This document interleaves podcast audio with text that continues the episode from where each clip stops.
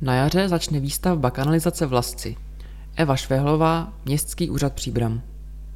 Občané Vlasci se dočkají nové kanalizace. Projekt vyjde na téměř 70 milionů korun. Městu se však podařilo snížit cenu oproti předpokladům. Jednou z největších investičních akcí letošního roku je vybudování kanalizace v osadě Lazec. S realizací projektu se začne v jarních měsících. Přípravy jsou dokončeny, smlouva s dodavatelem stavebních prací je podepsána, takže nic nebrání tomu, aby na jaře byla zahájena samotná výstavba kanalizace.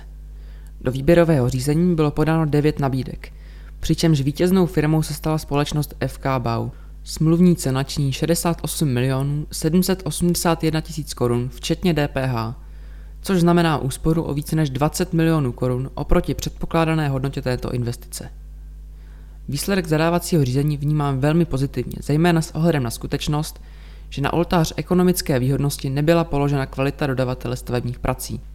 Vybraný dodavatel musel v zadávacím řízení prokázat nejen zkušenosti s liniovými stavbami obdobného rozsahu, ale také certifikaci z hlediska řízení jakosti a ochrany životního prostředí, což považujeme za nezbytné s ohledem na polohu investiční akce v blízkosti HKO Brdy.